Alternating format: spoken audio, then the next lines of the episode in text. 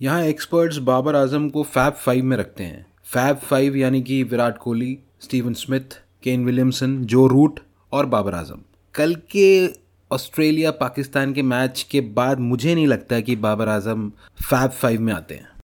स्वागत है आप सभी का क्रिकेट स्मैकडाउन विद निखिल में। और कल का मैच जो था ना, वो क्लोज लग रहा था, लेकिन एंड में ना ऑस्ट्रेलिया के लिए कन्विंसिंग विक्ट्री बन गई। पाकिस्तान ऑस्ट्रेलिया का मैच चिन्ह स्वामी स्टेडियम, पाकिस्तान ने टॉस जीता और बॉलिंग का फैसला किया। पहले पाँच ओवर में ही एक catch drop Warner Mitchell Marsh की century Australia win by 62 runs मुझे बात समझ में नहीं आई कि जब पाकिस्तान 300 प्लस टोटल्स को चेस करने में दिक्कतें फेस करता है तो पाकिस्तान ने बॉलिंग क्यों की? यहाँ पे गौर करने वाली बात यह है कि सबसे ज़्यादा जो डिसअपॉइंट किया है, वो बाबर आज़म ने किया है। जैसे कि मैंने स्टार्टिंग में बोला, बाबर आज़म को फैब फाइव में रखना अब मुझे लगता है कि बाकी प्लेयर्स जो फैब फाइव में हैं, उनके लिए नाइंसाफ़ी है क्योंकि अब पाकिस्तान के लिए प्रॉब्लम्स बढ़ चुके हैं। Of course it's a team sport Rizwan को भी कंटिन्यू करना चाहिए था। स्टार्ट तो अच्छा किया था इमाम हुलक और अब्दुल्ला शफीक ने, लेकिन रॉन्ग टाइम में वो आउट हो गए। और एंड में it was too much to chase down Australia की बैटिंग इनिंग्स में पाकिस्तान ने तीन चार कैचेस तो छोड़े ही हैं। उसका फ़ायदा, उसका पूरा फ़ायदा वार्नर और मिचेल मार्श ने उठाया। दोनों ने सेंचुरीज मारी 259 की ओपनिंग पार्टनरशिप करी, लेकिन ऑस्ट्रेलिया ने, मुझे लगता है कि 50 60 रन्स कम किए और ऑस्ट्रेलिया आजकल ऑस्ट्रेलिया की तरह नहीं खेल रहा है। मतलब सडन कोलैप्स करना, कोई भी परफॉर्म नहीं कर रहा है apart from their openers bowling में भी Mitchell Starc out of touch लग रहे हैं। पता नहीं ऑस्ट्रेलियन टीम को हुआ क्या है, लेकिन win is a win it's a league match Pakistan की बॉलिंग में सबसे बढ़िया बॉलर रहे हैं शाहिन शाह अफरीदी।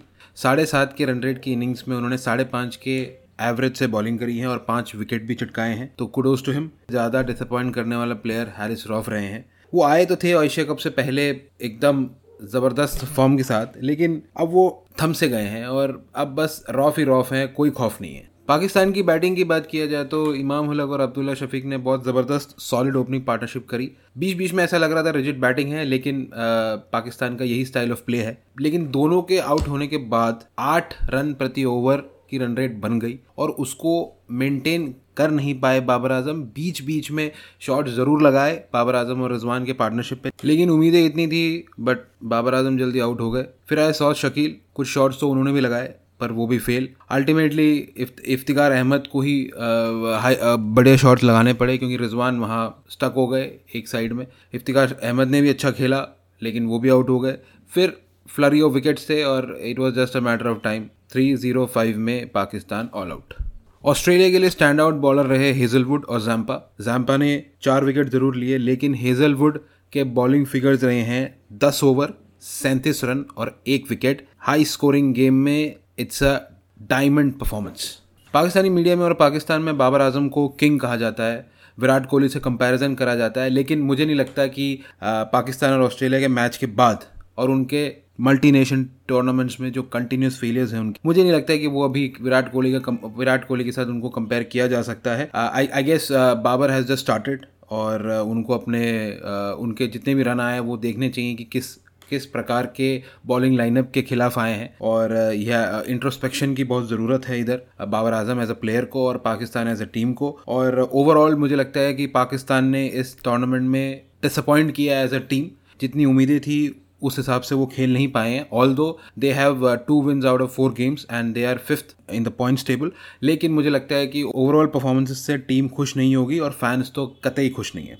ऑस्ट्रेलिया ज़रूर खुश हुआ होगा इस जीत से। वो पहले चार में आ चुकी हैं पॉइंट्स टेबल पर लेकिन, जैसे कि मैंने पहले कहा, ऑस्ट्रेलिया, वो ऑस्ट्रेलिया नहीं लग रही है। कुछ तो ऑफ़ है उनमें और even Australia needs some introspection और कुछ उनको अपने गेम में काम करना पड़ेगा।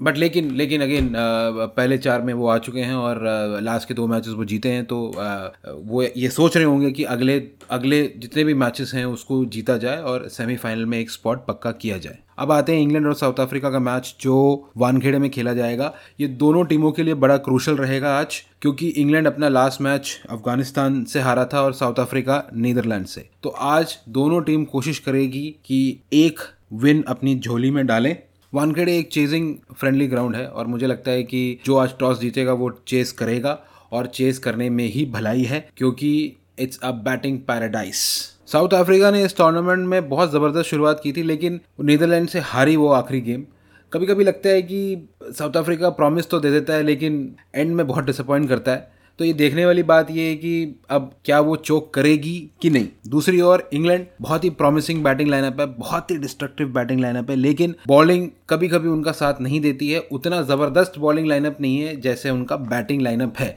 लेकिन आज मुझे लगता है कि बेन स्टोक्स खेलेंगे। बेन स्टोक्स को खेलना चाहिए। वो एक स्पिरिचुअल लीडर की तरह है। और देखने वाली बात रहेगी कि आज इंग्लैंड कैसा परफॉर्म करेगा। एक धमाकेदार मैच आपके तरफ़ आने वाला है। दोस्तों, आज के लिए सिर्फ़ इतना ही। मिलते हैं अगले एपिसोड में। This is Nikhil signing off thank you